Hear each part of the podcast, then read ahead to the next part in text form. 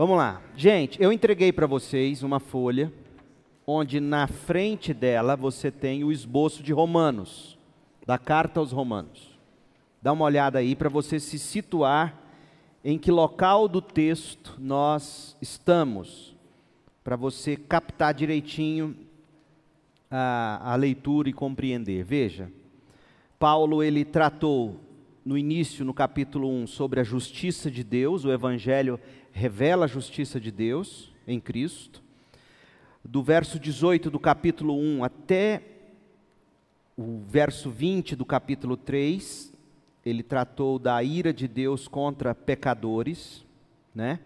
contra gentios, contra judeus, a ira de Deus se manifesta do céu contra todos.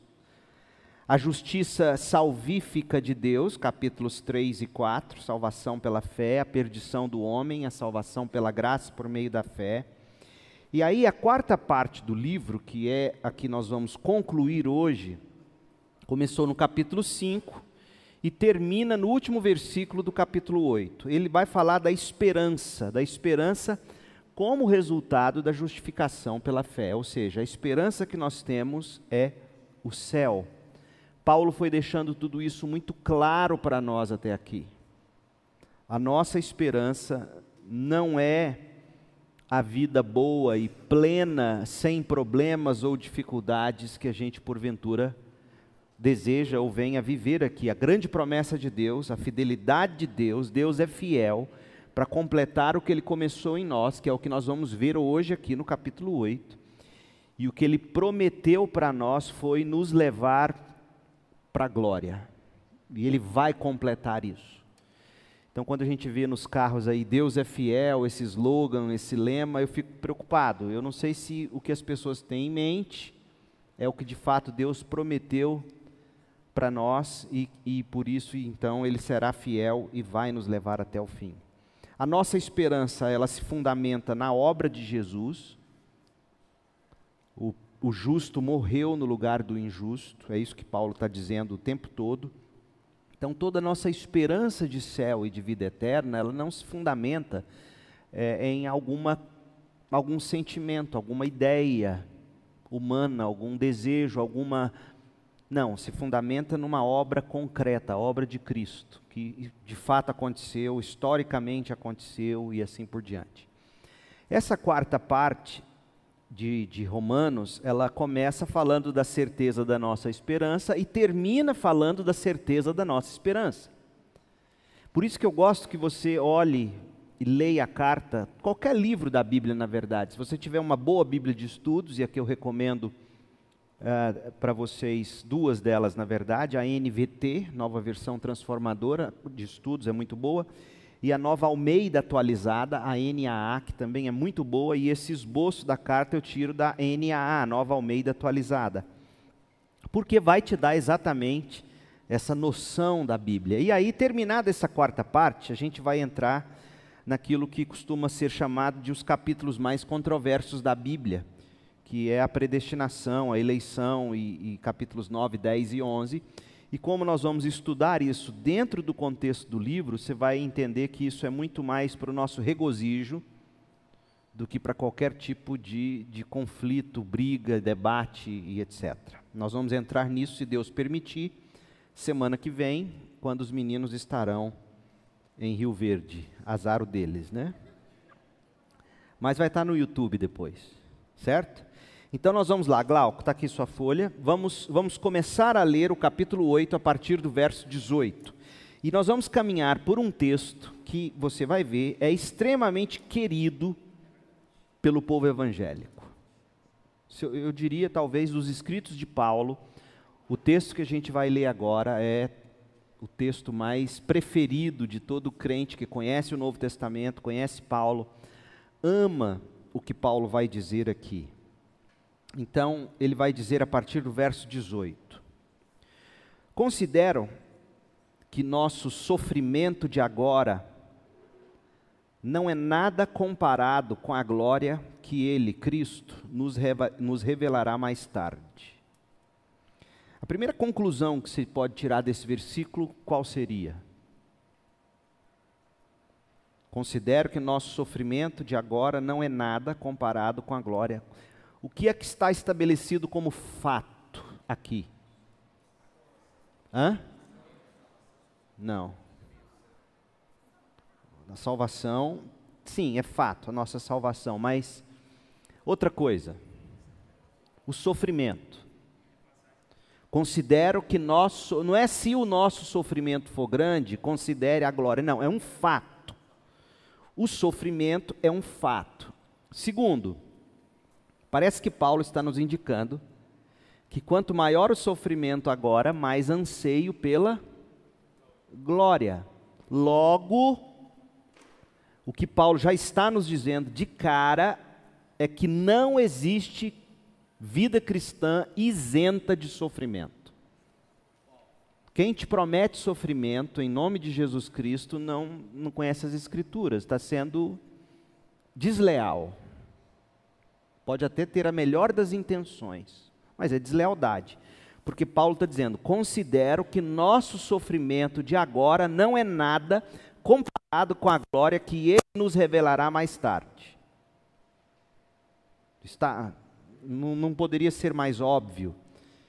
Ah, então, o que Paulo passará a fazer agora é nos ensinar a enfrentar o sofrimento, tendo como bagagem toda a doutrina da justificação pela fé que ele desenvolveu até aqui. Então ele vai pegar toda aquela doutrina, ele ainda vai trabalhar doutrina, porque ele só vai ser de fato totalmente prático nessa carta a partir do capítulo 12. Até o capítulo 12 é doutrina, doutrina, doutrina, mas aqui no meio desse desse emaranhado de doutrina, ele começa a fazer o seguinte: pega tudo que você crê em Jesus, tudo que eu expus, e olha como você usa isso para você atravessar o sofrimento de agora e já te dou uma dica: ele não é nada comparado com a glória que Cristo nos revelará mais tarde. Ou seja, fixe os seus olhos em Cristo, na glória, na alegria que está proposta. Quem foi um outro autor da Bíblia que falou mais ou menos assim? O autor de Hebreus, capítulo 12. Você pode até escrever aí no cantinho Hebreus 12, versos 1 e 2, porque Hebreus fala o seguinte: olha, olha para essa tão grande nuvem de testemunhas Fixe os seus olhos nela, em Jesus, na glória que está proposta, porque o próprio Jesus suportou o que sofreu é, com os olhos na alegria que lhe estava proposta. Então, veja, a Bíblia não nos isenta de sofrimento. Nós teremos sofrimento, de todos os tipos: sofrimentos relacionais, decepções, é, pecados que nos assediam e dos quais a gente não consegue se livrar com facilidade, isso nos frustra. Nós vamos ter problemas emocionais, existenciais e depressão, tristeza profunda. Nós vamos sofrer. A vida cristã não está isenta de sofrimento. E Paulo está dizendo: aprenda a olhar para a glória que lhe está proposto verso 19. Pois, e aí Paulo ele vai vai dar uma descrição ainda mais gráfica do sofrimento. Toda a criação, não só nós, não só eu, você, homem, mulher, ser humano, toda a criação aguarda com expectativa ou grande expectativa o dia em que os filhos de Deus serão revelados.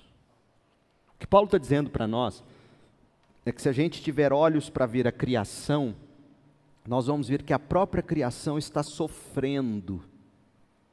Essa semana eu peguei um Uber e o motorista comentou algo que eu nunca tinha prestado atenção.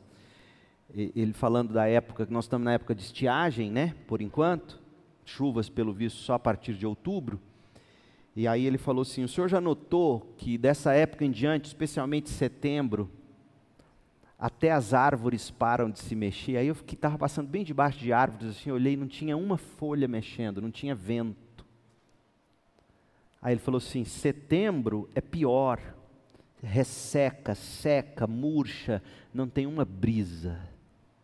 Queimadas, enchentes, furacões, pestes, doenças, é a criação gemendo e aguardando com grande expectativa o dia em que os filhos de Deus serão revelados. Que que qual é a ligação entre os filhos de Deus serem revelados com a criação?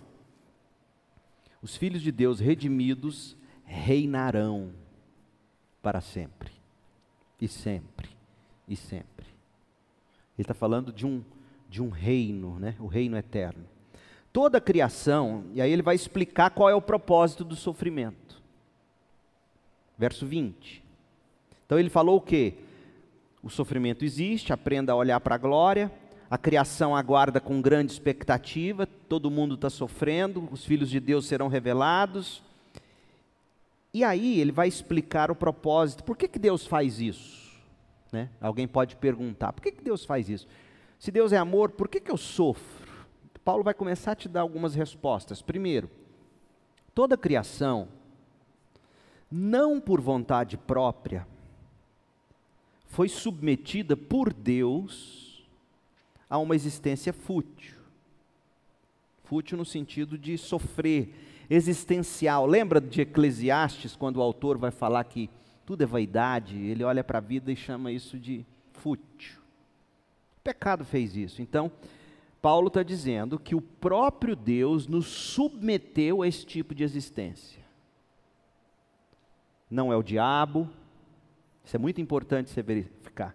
Porque tem muita gente que vive sob o estigma de que é o diabo. Eu já ouvi pessoas dizendo, querendo contar alguma coisa, pedindo oração para mim lá em São Paulo, quando eu pastoreava lá, e a pessoa falou assim: Mas eu não quero falar para o senhor, porque se o diabo escutar. Eu falei: Então cochicha no meu ouvido. Porque não é possível. Então veja, quem é que te, quem é que te, que te submete? Quem é que me submete? Quem é que nos submete a um tipo de existência fútil, de sofrimento? Quem? O diabo? Não. Quem faz isso? O próprio Deus. Gente, isso é tão importante você saber que na hora do sofrimento, não é só que Deus está permitindo, mas que ele, ele, ele mesmo está te submetendo a isso. Por que, que é importante você saber isso? Porque você sabe que ele vai saber usar a dose certa. Ele vai cuidar de você na medida certa, ele sabe o quanto você suporta, o quanto você aguenta. O Spurgeon, na época das depressões dele, ele dizia o seguinte: Olha, se eu não soubesse que Deus mesmo é quem me faz atravessar esse vale de sofrimento, eu ficaria louco não é o diabo, não são as pessoas.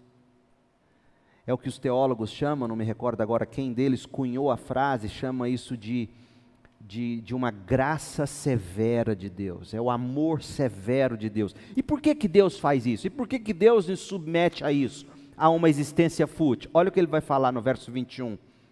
Na esperança de que algo aconteça.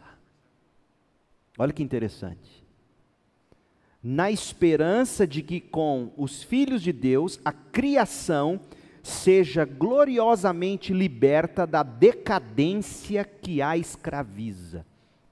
Qual é o propósito de Deus em submeter todas as coisas ao sofrimento? Eu posso usar uma palavra minha, a versão da Bíblia Leandro Borges Peixoto, a versão LBP, ah, por que, que Deus nos submete ao sofrimento e, e submete a criação toda? Eu colocaria assim: para desmamar o ser humano das coisas desse mundo. Você já notou que quando você está doente, uma das primeiras coisas que acontece com você é o quê? Você perde apetite, você não quer comer. Quando você está sofrendo, você, você, observa se não é verdade. Quando você está sofrendo, o que começa a acontecer com você, você vai se desmamando. A pessoa fala, eu não tenho nem vontade de sair. Eu não tenho vontade de comer. Eu não tenho vaidade em me vestir mais, pastor. Eu ouço as pessoas dizerem isso, pastor, eu não tenho nem vaidade em me vestir. Não é assim? O que, que isso? Olha o que Paulo está te ensinando a fazer com o seu sofrimento. Olha, Deus te submeteu a isso para desmamar você de coisas que te escravizam. Ele está falando aí. Pois sabemos, para ser liberta da decadência que a escraviza. Qual é a decadência que nos escraviza? Tem uma palavra para isso. Como é que chama? Pecado. É o pecado que nos escraviza. Ele falou isso no capítulo 7, o pecado que habita em mim. Então, o propósito do sofrimento é nos desmamar daquelas coisas que nos roubam de Deus. Por isso que John Piper vai dizer no artigo dele, meu bom velhinho, ele vai dizer no artigo dele o que? Sobre o câncer. Não desperdice seu câncer. Dá um Google lá depois e leia esse artigo. Não desperdice seu câncer. E ele te dá 10 motivos pra, sobre como você poderia desperdiçar o câncer. E, e no quinto motivo ele fala assim: você desperdiça o câncer, e eu acrescentaria, qualquer doença, qualquer sofrimento, se você achasse que o câncer vence você se você morrer de câncer. Ele vai dizer isso. Você vai desperdiçar sua doença, você vai desperdiçar seu sofrimento se você achar que por você não ter se livrado da, do câncer, da doença ou do sofrimento, da depressão, do que quer que seja, você vai desperdiçar seu sofrimento se você achar que você foi vencido pelo sofrimento porque Deus não te livrou do sofrimento. Aí John Piper fala assim: agora, como é que se aproveita o câncer? Esse câncer, você sendo ou não curado dele, morrendo ou não dele, esse câncer te desmamou de tudo, não é essa a linguagem dele, é eu que estou usando, traduzindo o que ele está dizendo, te desmamou de tudo e te fez querer uma coisa só: Cristo, que é seu grande tesouro, que é sua grande alegria. Então, Paulo está nos ensinando a não desperdiçar o sofrimento. De que maneira? Entendendo que é Deus mesmo quem nos submete a esse tipo de vida fútil, na esperança, olha que palavra bonita, olha que, na esperança, com desejo, como uma criança que tem. Lembra? Eu me lembro quando eu era pequenininho, no Papai Noel, né, eu cresci com essa história de Papai Noel. E, e, eu me lembro que na, no, na manhã do dia 25 era uma alegria acordar. Teve uma noite que eu não dormi e eu não vi o Papai Noel. Eu, no momento de um cochilo, eu acho que foi a hora que meu pai e minha mãe entraram e botou o presente. Eu falei, gente, mas eu não dormi. Como é que o Papai Noel entrou aqui? Na, eu ficava a noite inteira com a esperança de ver o presente. É, essa é, parece uma linguagem de criança. É Deus na esperança de que esse sofrimento nos desmame do pecado decadente que nos escraviza. Pois sabemos que até agora toda a criação geme como em dores de parto. É dolorido, gente. Mas olha, por que que Paulo usa a imagem da dor de parto? Não é só porque é dolorido. Paulo não é nem mulher para usar essa linguagem. Ele nunca pariu. Por que, que ele usa a linguagem da dor de parto? Porque qual é o resultado da dor do parto? A alegria do choro da criança. A alegria de você ver o filho nascido. Recompensa a dor do parto. É isso que Paulo está dizendo. Entenda o seguinte: o seu sofrimento vai fazer você parir um tipo de esperança e de vida que vai ter valido a pena. É isso que ele está dizendo. Ou seja, vai doer, mas vai valer a pena. Quem cantava isso, J Quest? Vai valer a pena? Hã? Não, vocês estão muito crentes. Tem uma música, acho que é do J Quest, que vai, vai valer a pena. Nós vamos cantar depois, lá fora. Linda essa música. Hã? Juliano Som, não sei. Bom, esquece, volta para Paulo. Vamos lá. Então, sabemos que até agora toda a criação geme como em dores de parto. E nós, os que cremos, também gememos. Embora tenhamos o Espírito em nós Olha que coisa linda. Mesmo você tendo o Espírito de Deus, você geme com o sofrimento. Então não deixe o diabo, não deixe ninguém colocar na sua cabeça que o seu sofrimento é porque você não tem o Espírito, está em pecado. Pecado todos nós estamos, se isso te consola. Certo? Desgraçadamente pecadores, todos nós somos. Glória a Deus. Mas tudo dá graça, ué. Poxa, nós ainda somos pecadores. Todos nós somos miseráveis pecadores. Então, Paulo está dizendo, e nós os que cremos, está falando de crente, também gememos, e mais do que crente, crente cheio do Espírito, nós temos o Espírito, letra maiúscula. E aí Paulo vai falar: olha o lado bom de sofrer com o Espírito na gente. Ele vai explicar: em nós, nós temos o Espírito em nós como antecipação da glória futura, ou seja, é o penhor. O que, que esse Espírito faz? No meio de todo sofrimento, ele vai nos dar alguns vislumbres, alguns flashes de esperança e de regozijo do que a gente vai ter no céu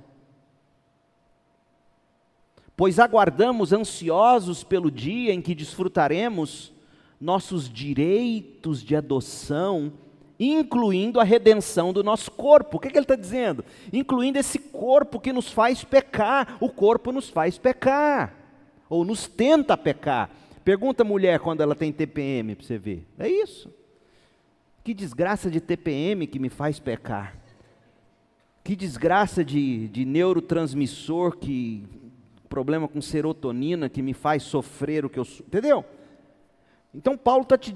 E Paulo nem conhecia a psiquiatria, ele nem conhecia, esse, e ele já está falando, ele sabe que o corpo exerce alguma influência tentando nos apecar. E ele está dizendo: você tem que se lembrar que nós receberemos, é futuro, os nossos direitos de adoção.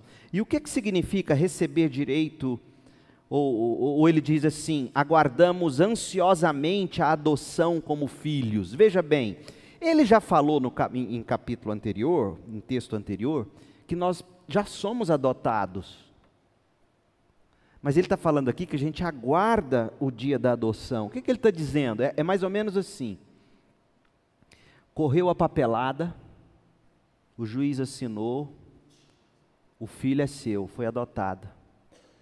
Mas ele ainda não chegou em casa para o quarto que você preparou para ele. Entendeu? É isso. É como a criança, quando eu saía daqui de Goiás, viajava em, em, em Kombi para visitar a praia de Santos, do estado de São Paulo. Eu ia vibrando, praia, praia, praia, praia, vou para a praia. Mas a hora que eu chegava lá, e a primeira vez, cinco anos de idade, que eu desci na praia, bebia água. Minha avó falou, bebe. Eu tum, salgado. Nunca me esqueci. A avó fez bullying, fui bulinado pela minha avó. Então, o que, o que Paulo está dizendo é isso: ele está dizendo, nós fomos adotados, mas nós ainda não chegamos em casa, estamos no caminho. Então, Paulo está dizendo, coloque os olhos no quarto, no que Deus preparou para você. E aí ele continua, eu estou em qual verso? 24. Recebemos essa esperança quando fomos salvos. Veja, fomos salvos, recebemos a esperança. Se já estamos, se já temos alguma coisa, não há necessidade de esperar por ela. Mas se esperamos por algo que ainda não temos, devemos fazê-lo de que jeito? Paciência e confiança. O que, que ele está dizendo? Nós já temos a certeza mas ainda não temos a, a realização plena. É isso que ele está dizendo.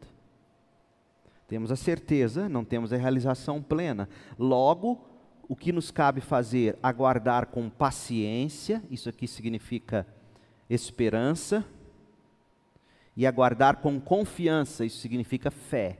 Paulo ama essa trilogia: fé, esperança e amor. E às vezes, fé para Paulo é sinônimo de confiança, e paciência para Paulo é sinônimo de esperança. Então, Paulo está usando o que ele sempre gosta de usar. E aí ele vai falar do Espírito de novo. Lembra que ele falou no verso 23 que temos o Espírito e mesmo assim gememos com sofrimento?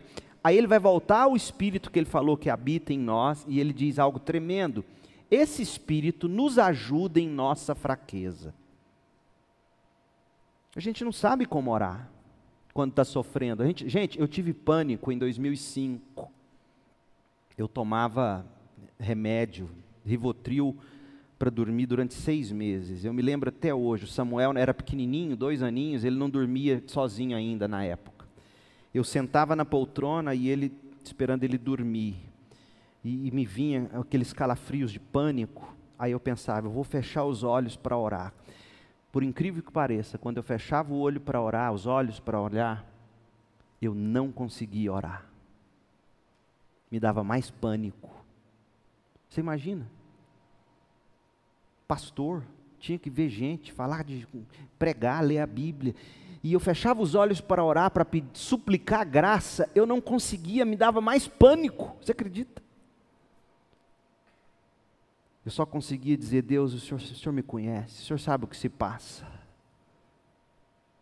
Não conseguia, durante um bom tempo, eu não conseguia ler a Bíblia com a regularidade.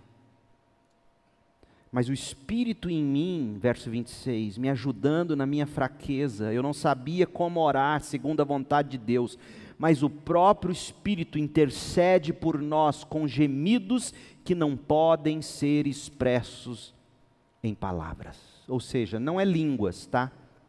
Não é de línguas que Paulo está falando aqui. Não é de línguas por quê? Porque o próprio Paulo, e aqui sem entrar em méritos de que tipo de língua uh, Paulo fala lá em Coríntios, o próprio Paulo vai dizer que nem todos falam em línguas, certo? Então coloque na sua cabeça que esse gemido inexprimível do Espírito não são línguas estranhas aqui. É o que? É o próprio gemido da alma. Oh Deus, dói. Ó oh, Deus, misericórdia de mim. Ó oh, Deus, eu não sei orar. Sabe assim, a alma, às vezes você não sabe expressar, mas está borbulhando lá dentro. Você fala, Deus, o Senhor sabe. É disso que Paulo está falando. E o Pai, que conhece cada coração, sabe que são quais são as intenções do Espírito. Por quê? Porque o, o Espírito intercede por nós, o povo santo, segundo a vontade de Deus. E sabemos que Deus faz todas as coisas, aí ele vai falar. E sabemos que Deus faz todas as coisas cooperarem para o bem. Todas as coisas o quê? Do que, que ele vinha falando? Do que, que ele vinha falando? Sofrimento. Ele começou falando de sofrimento no verso 18. Então, todas as coisas, o que cooperam para o bem? Todo sofrimento coopera para o bem daqueles que o, uh, daqueles que o amam e que são chamados de acordo com seu propósito. Tá. Qual é o bem? Gente, eu estou ensinando vocês a ler a Bíblia em seu contexto. Você tem que saber ler a Bíblia no contexto imediato dela. Então, todas as coisas cooperam. Quais coisas? Sofrimentos. Todo tipo de sofrimento. Coopera para o bem daqueles que amam e são chamados por Deus. Que tipo de bem? Paulo vai explicar agora. Então, assim, não é um cheque em branco. Todas as coisas cooperam para o bem. Olha, tudo coopera para o bem. Eu, quem sabe, né? Agora, aí você, você coloca, aí você enfia qualquer bem aí. Não é isso não é qualquer bem, é o bem da nossa jornada de fé, do momento em que nós somos salvos, ou antes até disso, Paulo vai falar, é a nossa vida até a gente chegar na glória. Esse é o bem. O bem é a nossa glorificação. Paulo vai mostrar agora. Então nunca mais use esse versículo errado. Todas as coisas cooperam para o bem. Aí você dá um tapa na cara do outro, fala todas as coisas, até a briga, até meu mal, entendeu? E para o bem, que bem, agora eu passo no vestibular, agora eu arrumo um bom casamento, agora vou. Não é esse bem que Paulo está falando. Paulo está dizendo que o melhor bem é a glorificação. E olha por que, que eu estou dizendo isso. Verso 25. Pois Deus conheceu de antemão os seus. Esse pois liga o verso 29 ao 28. Todas as coisas cooperam para o bem, tá? Pois bem, pois Deus conheceu de antemão os seus e os predestinou para serem semelhantes à imagem de Jesus. Esse é o bem. Verso 29. A fim de que ele fosse o primeiro dentre muitos irmãos. Depois de predestiná-los, ele os chamou. Depois de chamá-los, os declarou justos, os justificou. E depois de justificá-los, lhes deu sua glória, os glorificou. Então faz um círculo lá em bem, do verso 28, e um círculo aqui em glória, verso 30, e, e põe uma seta ligando os dois, porque esse é o bem. O seu sofrimento coopera nesse processo todo. Então Paulo está falando aqui de, e veja que a predestinação, ela não é para ser debatida. Paulo coloca como fato absoluto, não tem como se negar. Do mesmo jeito que a Bíblia começa, no princípio Deus criou. Não discute se tem Deus, se não tem Deus. Deus existe, ponto. E ele criou toda essa bodega aqui. Acabou, não tem discussão. Certo? E Paulo é a mesma coisa. Deus nos escolheu, nos predestinou, acabou, não está em discussão. Por que, que ele não põe em discussão? Porque é um fato. E ele quer transformar esse fato não num ponto de discussão, mas num ponto de deleite, de segurança. Ele me predestinou, e ele me chamou, e ele me justificou, e ele me glorificará. Ou, aliás, não, ele me deu já, ele já, Paulo já fala aqui como, como certo, me glorificou, mas eu ainda não estou glorificado. Você está? Não. Tem estria ainda, tem, tem dor, não é assim? Aliás, não pense você que no céu seu corpo vai ser mais bonitinho do que você tem agora. Não é não. Vão te conhecer. Vão ver seus pneuzinhos. Ah lá o Leandro, os pneuzinhos dele. Conhecer Abraão, conheceu Jesus. Não tinha ninguém. Nossa, Jesus está mais forte. Ninguém falou isso. Jesus reconheceu, reconhecer Abraão, não é que tinham vivido com ele, mas, quer dizer, eu não sei, eu acho que no céu não tem essa de, de corpo escultural diferente. Então, se você quer um corpo bom no céu, malhe agora. Você morre com o que você vai. Certo? Então, como é que chama aquela dos doces lá, provolone? Ah, Júlia Carvalho dos docinhos. Come os docinhos da Júlia assim, com contenção, né? Mas veja só, volta para o texto. Esse chamado de Deus não é um chamado, não é o mesmo chamado de Jesus lá em Mateus, quando ele diz: Vinde a mim todos. Existe um chamado geral de Deus, onde o evangelho é, é oferecido a todos. Deus deseja que todos sejam salvos e por isso ele, ele joga a rede e diz: Vinde a mim todos. Esse chamado aqui é, aquele, é, é, é, é sinônimo de conversão, de, de regeneração ele te fez nascer de novo. Ele, no dia em que você creu, foi o dia que você recebeu o chamado eficaz de Deus. Você tem dúvida disso? 2 Timóteo 2,14. 2 Tessalonicenses, abra lá. Segunda, ah, você está sem, né? Deixa eu ler para você.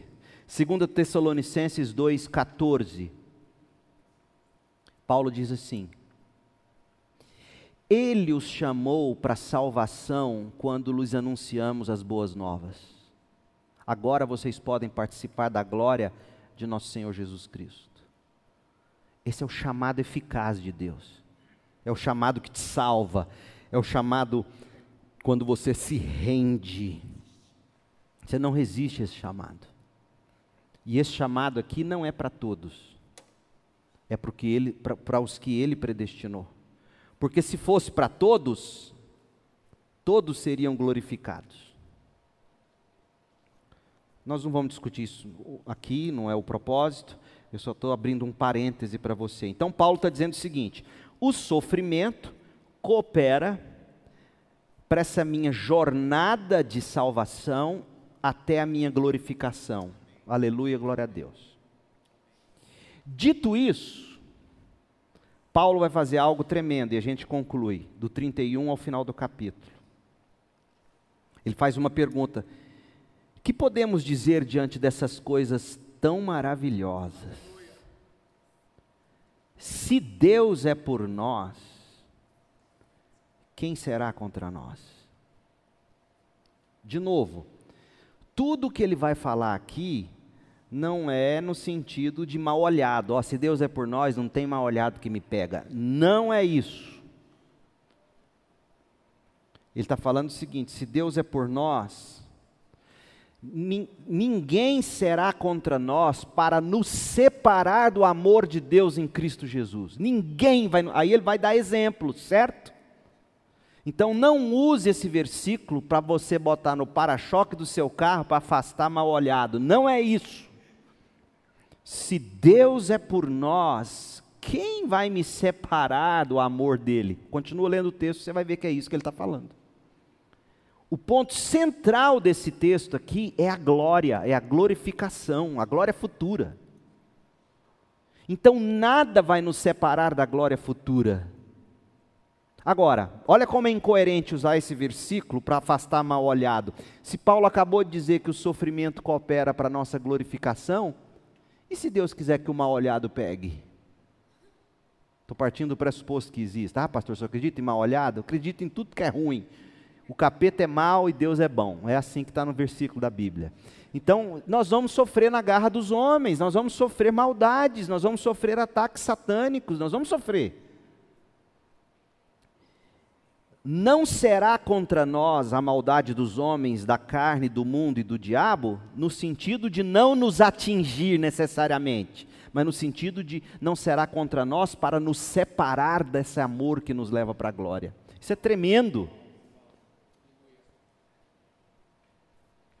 Certo? O que vocês estão brigando aí?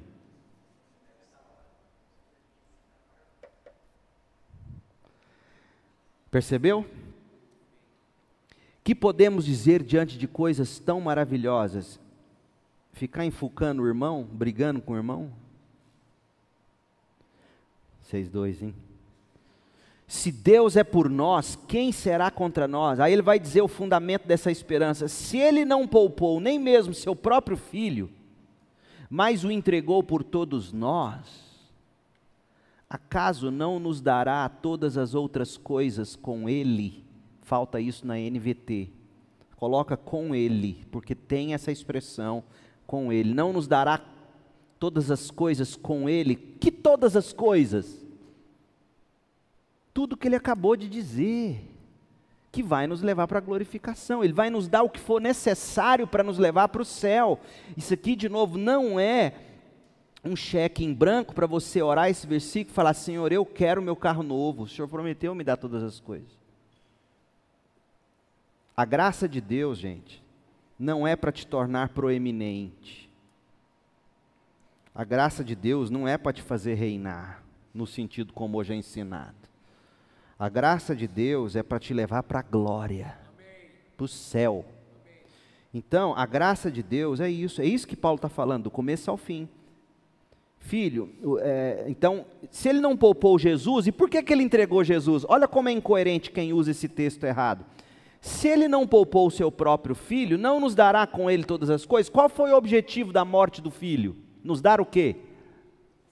Salvação. Então ele nos dará todas as coisas com o filho que garantam o quê?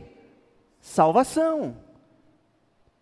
Agora, tem gente que para ser salvo vai ficar rico. Tem gente que para ser salvo vai ter que perder tudo. Então Ele vai nos dar todas as coisas para nos levar salvos e nos glorificar, para nos guardar e nos apresentar diante de si mesmo, como diz lá Judas 24 e 25.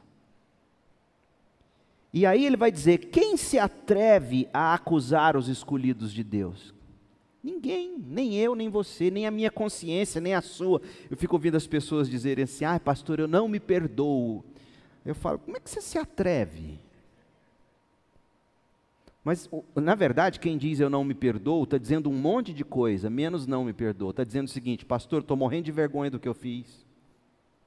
Por isso que ela fala: ah, eu não me perdoo. Não se perdoa por quê?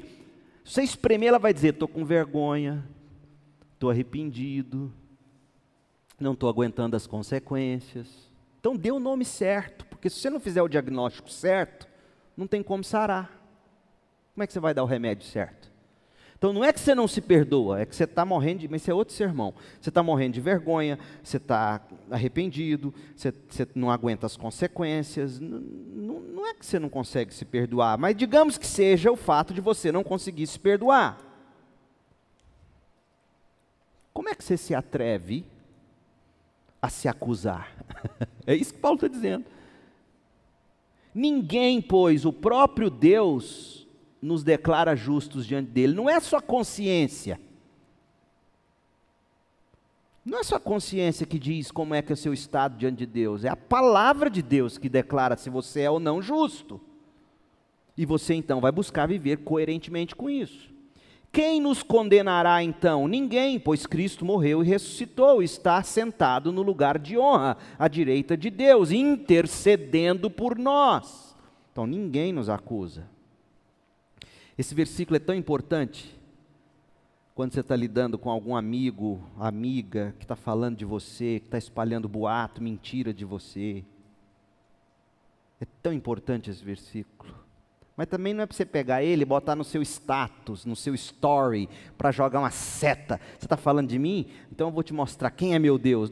Esse versículo não é para isso. É para você travar a batalha com Deus em oração. Senhor, está doendo as acusações que Fulana está levantando contra mim. Está doendo. Então, eu sei que não é verdade, mas me faça me deleitar com o fato de que o Senhor me declara justo, justa. Ou você pode até ter feito a grande burrada, mas já se arrependeu, mas já pediu perdão. A pessoa não te perdoa e continua falando mal de você. Agarre-se a esse texto. 35. O que nos separará do amor de Cristo? Serão aflições ou calamidades? Aflições de todo tipo, gente. Aflições da alma, calamidades, perseguições, fome.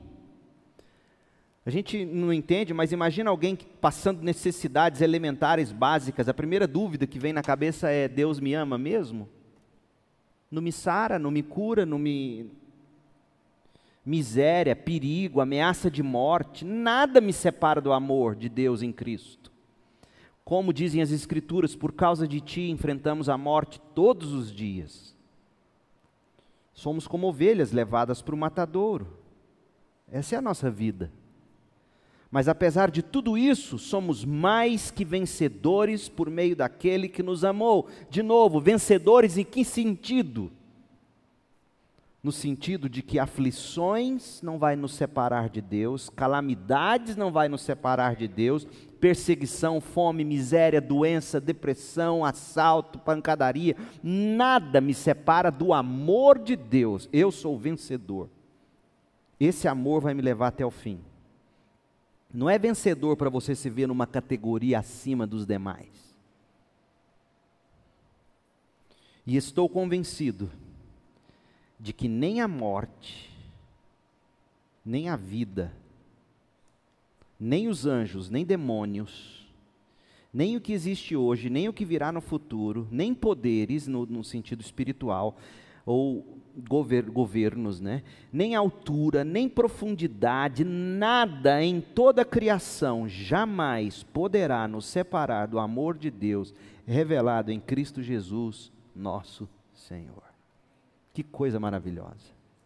Isso aqui é para o nosso deleite. Então eu não sei como você pode ter entrado aqui hoje. Às vezes, jovem mascara bem sofrimento. A gente, a gente é bom nisso. Quando você vê um jovem desmascarado, é porque a coisa está preta.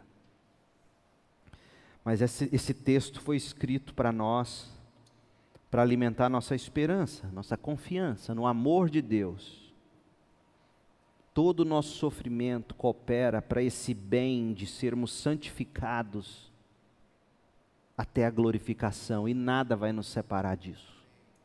Nada.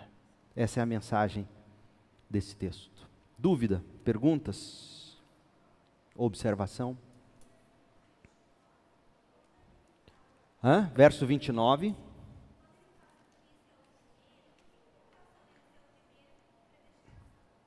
Pois Deus conheceu de antemão os seus e os predestinou, fala do primeiro, a fim de que ele fosse o primeiro entre muitos irmãos. Tá, alguns vão dizer que na verdade quem é o predestinado é Jesus, e nós não, nós somos predestinados nele, mas é questão de semântica. Ah, a fim de que ele fosse o primeiro entre muitos irmãos. Talvez porque tomou o nosso lugar. Hã? Antes da eternidade, ele depois se fez homem, tomou o nosso lugar, foi o primeiro entre muitos, o primeiro a ressuscitar, e Paulo falou disso, assim como ele ressuscitou, nós também ressuscitaremos em glória e tal. Pode ser que ele esteja nessa direção. Essa aí é uma boa palavra, uma boa quando você está fazendo a leitura bíblica, é um, bom momento para você sublinhar, pôr uma interrogação e pesquisar. Mas eu creio que seria esse o caminho. Seria ele se mostrando aquele que foi nosso substituto e o cabeça de uma nova raça e assim vai.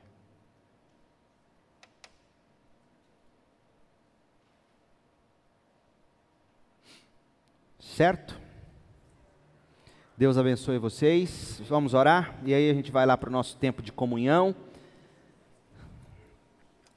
Pai, muito obrigado por esse período tão precioso com a tua palavra aberta.